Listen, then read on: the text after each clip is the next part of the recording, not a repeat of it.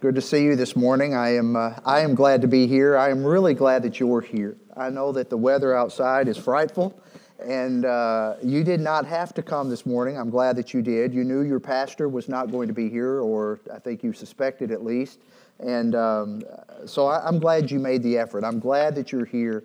That will encourage Nathan that, that you are. My name is Scott Miller. I am Nathan's dad.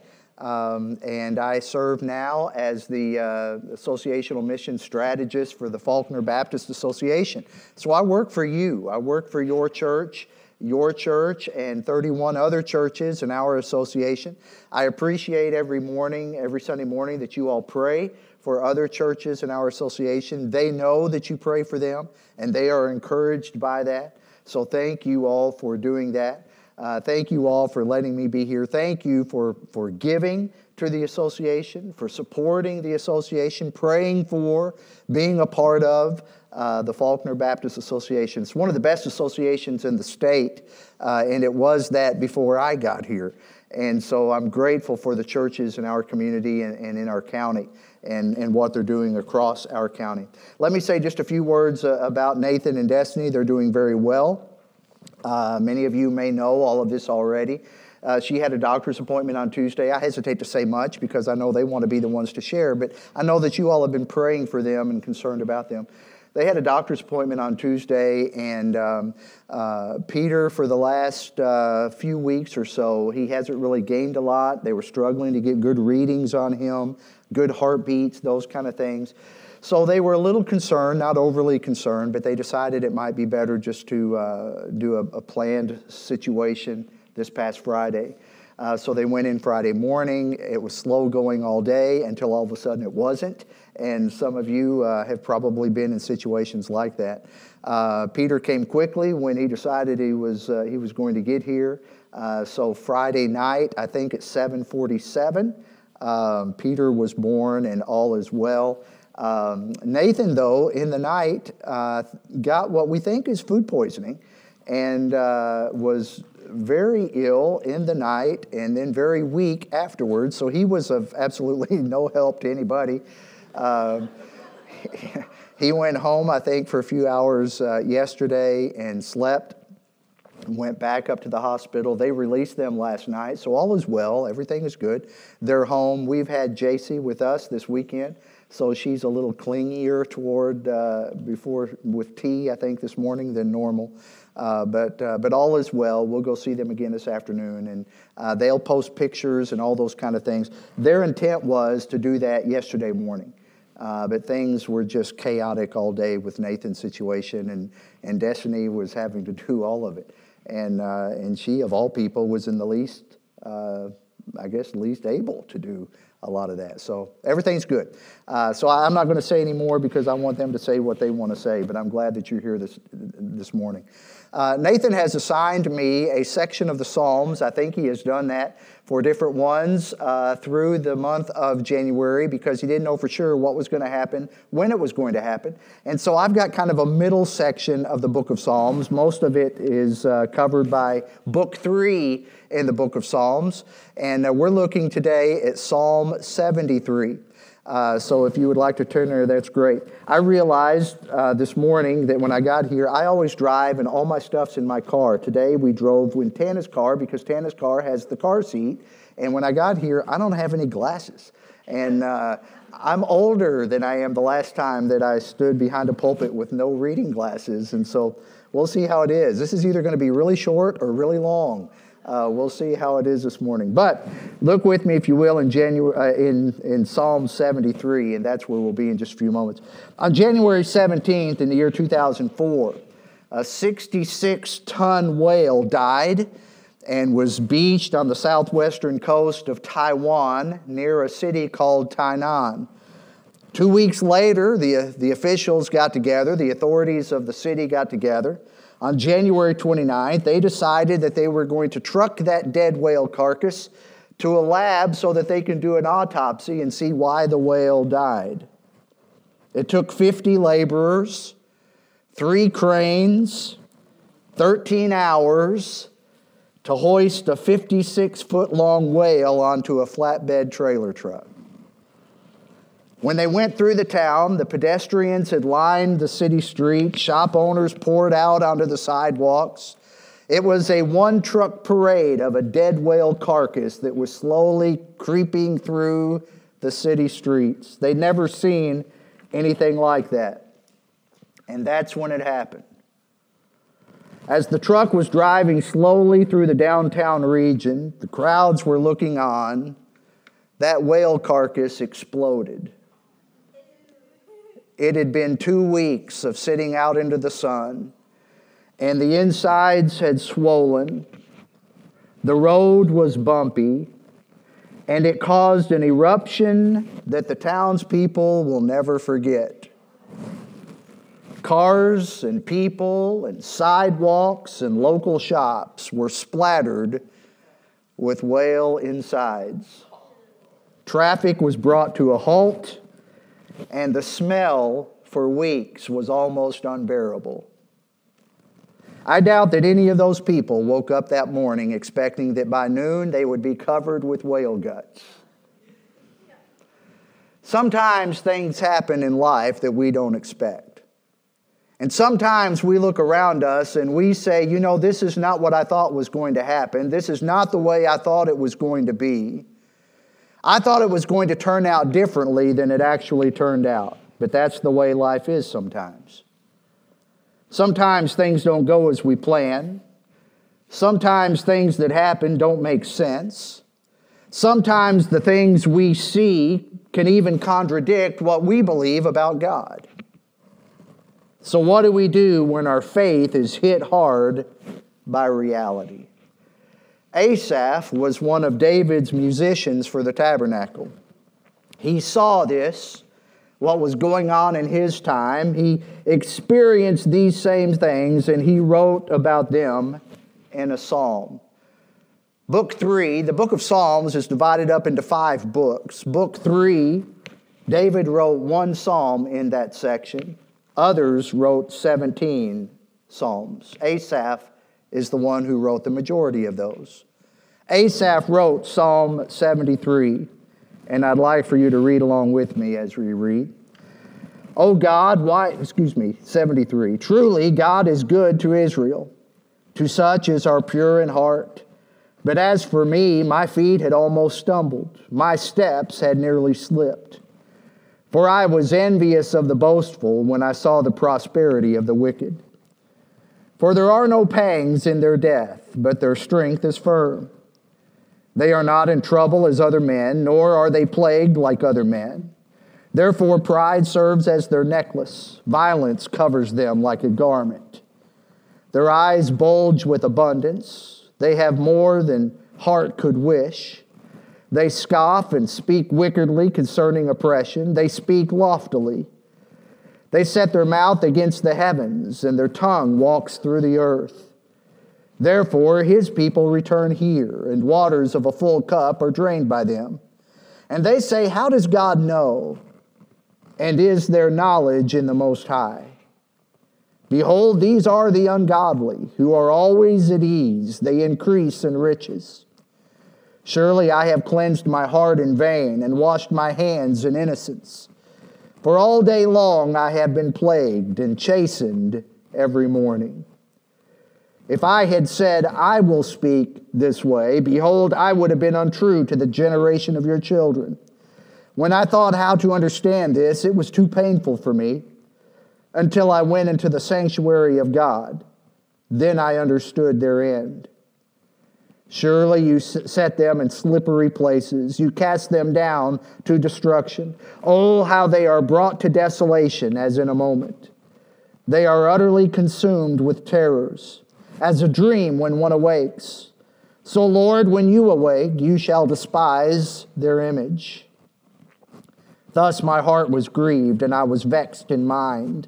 I was so foolish and ignorant, I was like a beast before you. Nevertheless, I am continually with you. You hold me by my right hand. You will guide me with your counsel, and afterward receive me to glory. Whom have I in heaven but you? and there is none upon earth that I desire besides you. My flesh and my heart fail, but God is the strength of my heart and my portion forever. For indeed, those who are far from you shall perish.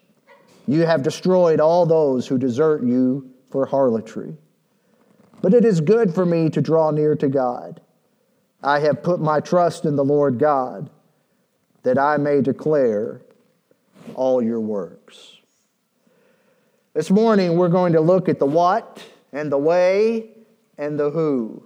We start by looking at the what. Asaph begins with a conviction that is held by all godly people in verse 1. Truly, God is good to Israel, to such as are pure in heart. We wake up most days believing this. We might even wake up most days saying this. We have a firm conviction within us that God is good and that God blesses his people.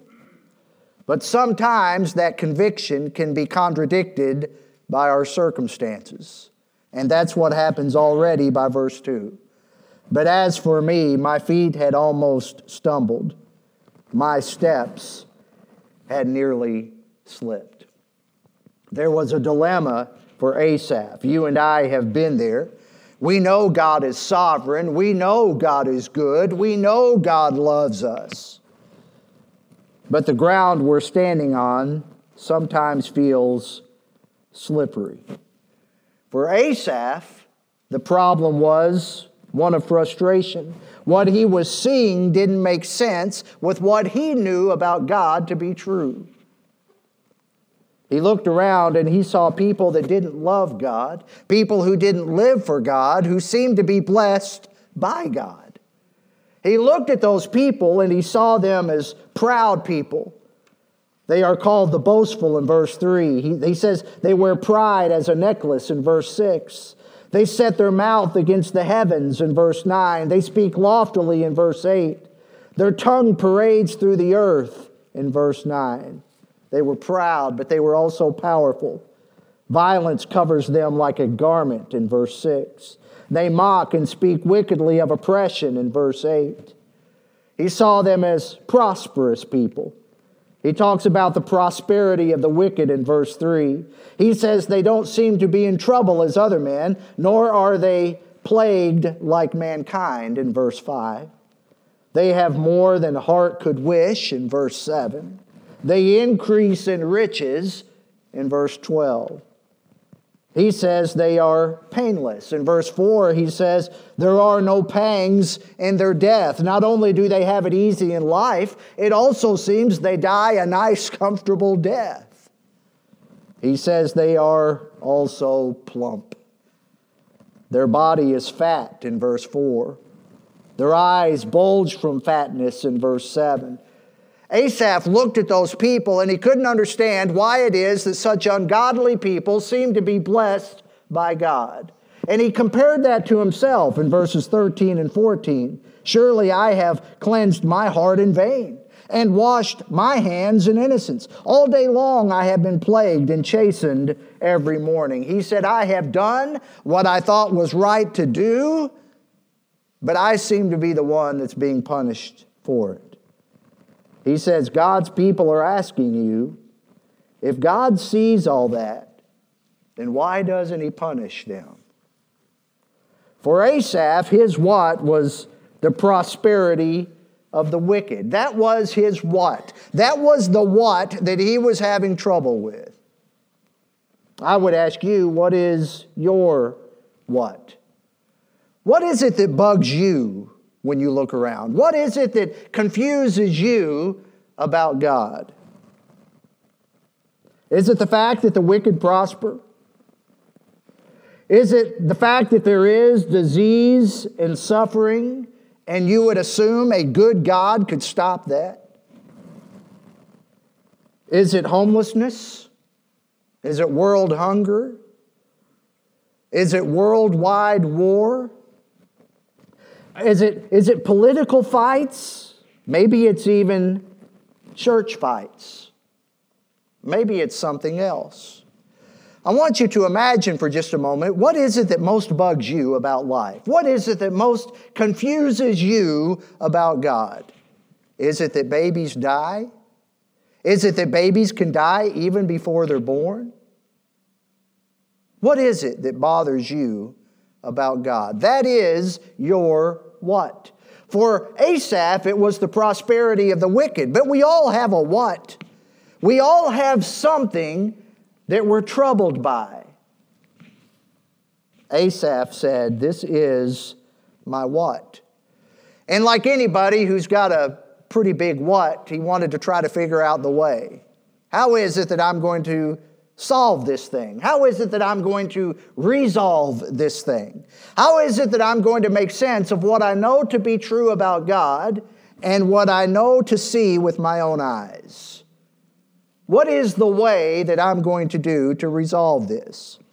Well, we're told what it is in verses 15 and 16. He said, If I had said, This is how I will speak, behold, I would have been untrue to the generation of your children. When I thought how to understand this, it was too painful for me. How do you justify what you see with what you know about God? What is the way that you work through that? What's your way of making sense of things? The reason Asaph nearly stumbled in verse 2 is because he was trying to do it the wrong way. His way was wrong. He made at least three mistakes that we see here in this psalm. First of all, he had animosity toward the wicked in verse 3. For I was envious of the boastful when I saw the prosperity of the wicked. In other words, he started focusing more on what they were doing than what he knew God to be doing. He had animosity toward the wicked. He also, though, grew annoyed with God. Look in verses 21 and 22. Thus my heart was grieved. I was vexed in my mind. I was so foolish and ignorant. I was like a beast before you. Asaph grew annoyed with God, maybe even angry with God. He allowed to see what he was, uh, he allowed what he was seeing to impact what he was feeling. But he was also angling to quit. Not sure how rooted Asaph was. He was on slippery ground already. In verse 16, he said, When I thought how to understand this, it was too painful for me. So rather than trying to figure it out, he just threw up his hands and quit. He was tempted to give up. He was looking at it the wrong way until he started looking at it the right way. The psalm ends in the way that the psalm ought to end for a happy ending. When did Asaph start looking at it the right way? When he entered the sanctuary of God in verse 17. We get the right perspective in life when we start looking in the right place. That's how we figure things out best when we start trying to see things from God's perspective rather than just our own. For Asaph, the problem was the prosperity of the wicked that was all around him, and, and he was confused by that. We all get confused at times, and we all wonder sometimes. It really doesn't matter what our what is, what matters is the way we approach the what. When we're confused, when what we see doesn't match what we believe, we ought to do three things. We ought not to focus on the people or the ideology that's causing the confusion. You'll, you'll rarely make sense of the problem logically. There are few logical answers for why some of the things that happen in life happen the way they do. It's not going to be found with a logical solution. We ought not to focus on how it's affecting us personally. Because believe it or not, it's not always about us. God really can have something bigger in mind than just what affects me and my life. So we can't look at it logically. We also can't solve the problem selfishly. Because what might be good for me might be terrible for you. I might be praying for snow. I might be praying for snow that's six feet deep. That might cause a problem for you. So we can't look at the problem selfishly either. So, what is the way? Well, we can't give up as Asaph was tempted to do. And we've got to stop trying to think it through or, or feel our way through until we eventually find ourselves in despair. The problem's going to be solved spiritually. I don't know that every problem can be solved with a spiritual solution, but I do know this the way I approach every problem can be found and solved with a spiritual solution. We ought not to, uh, we ought to go where God is, where from the secret place of the Most High we see things as God sees them from His perspective. You'll want to remember this next part. Regardless of the what that most often gets to you, there is a way that works best to find a solution. What is that way? The way is the who. You'll always find the right way when you start focusing on the who. Regardless of the what, the best way to address the what will always be found in who. The what, the way, and the who. Who is the who? Well, you know, of course, we've gathered together in a church. The who is always going to be found in Jesus Christ. The who is always going to be found in the Almighty God. The who is always going to be found in our relationship with Him. Our problems are made worse because we're often narrow minded, we're often short sighted. It's a question of perspective. And so we need to start looking at things the way God would look at things. We need to try to see things from God's perspective. We need to look at things not just as, as, as what's going to happen in the next few days or the next few weeks or even the next few years or even what might happen in our lifetime. But what has God planned for all of eternity from His perspective? Many of the things we see today won't even be a factor a few years from now probably won't be a factor at all a generation or two from now, a hundred years from now. Even the worst of things can sometimes be taken care of in just a few days. Wrongs are righted, evil is avenged, good is vindicated, if not here, then in the final judgment. When Asaph found the solution in the sanctuary of God, it wasn't that he was focusing on the temple. This is not a you ought to go to church sermon, although you ought to go to church. The reason Asaph said, I found my who in the sanctuary of God was because that's where God was in Old Testament thinking under Jewish principles. God was seated on the, on the mercy seat, represented by the Ark of the Covenant. And if people were going to have a relationship with God, they had to go to the temple in order to do that. You and I have a luxury they didn't have. We have the opportunity to meet with God wherever we are, whenever we are, however we are. We have that opportunity to meet with our who at any point, at any time. So they needed to go to a certain where in order to see their who. But God is that who. And by spending time with God, Asaph found the perspective that he needed. It was like he said, waking up from a haze of confusion, like waking up from a dream, and suddenly it all made sense. I'm not sure the what changed. I'm not sure his problem was solved, but I am sure that he realized the way he was trying to approach it was wrong and he found the right approach to that problem in God. I think that's true for every single one of us. Whether it's a financial problem, a physical problem, an emotional problem, a spiritual problem, a geographical problem, whether it's a problem that affects us or those around us, whether it's a problem that affects our nation or other nations, whether it's a problem that's been ongoing since sin began, or whether this is a new thing that we're experiencing for the first time. I think the solution to every problem is best found by looking at it as God looks at it. Notice how it is that he closes the psalm. It reads totally different. When you've kind of walked the journey that Asaph has walked. When you go from the what, through the way, to the who. He says in verse 23 Nevertheless, I am continually with you. You hold me by my right hand. You will guide me with your counsel, and afterward receive me to glory. Whom have I in heaven but you? And there is none upon earth that I desire besides you.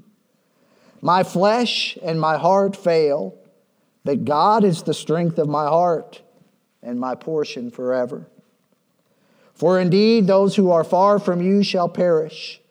You have destroyed all those who desert you for harlotry. But it is good for me to draw near to God. I have put my trust in the Lord God, that I may declare all your works. There may be a what that you're struggling with today. It may be a what that you struggled with for months or years, or it may be a what that's just come upon you all of a sudden. And you may have been trying to figure out how you're going to solve this what, whether it's logically or personally. But I would recommend that the best way to approach any what is through who? It's through God. So I would recommend that even now, in just a moment, as we dismiss this service, that we'll have a time that, that you can come to the altar to pray. I'll be here at the front and I'll be glad to pray with you if you'd like for me to, but it's always more important that you spend time with your Heavenly Father. And as we sing this last song in just a moment, the altar is going to be open. And maybe you just want to approach God here. You just might want to approach who here so that together you can start seeing things the way God sees things, and you can start approaching your situation the way God would have you to do that.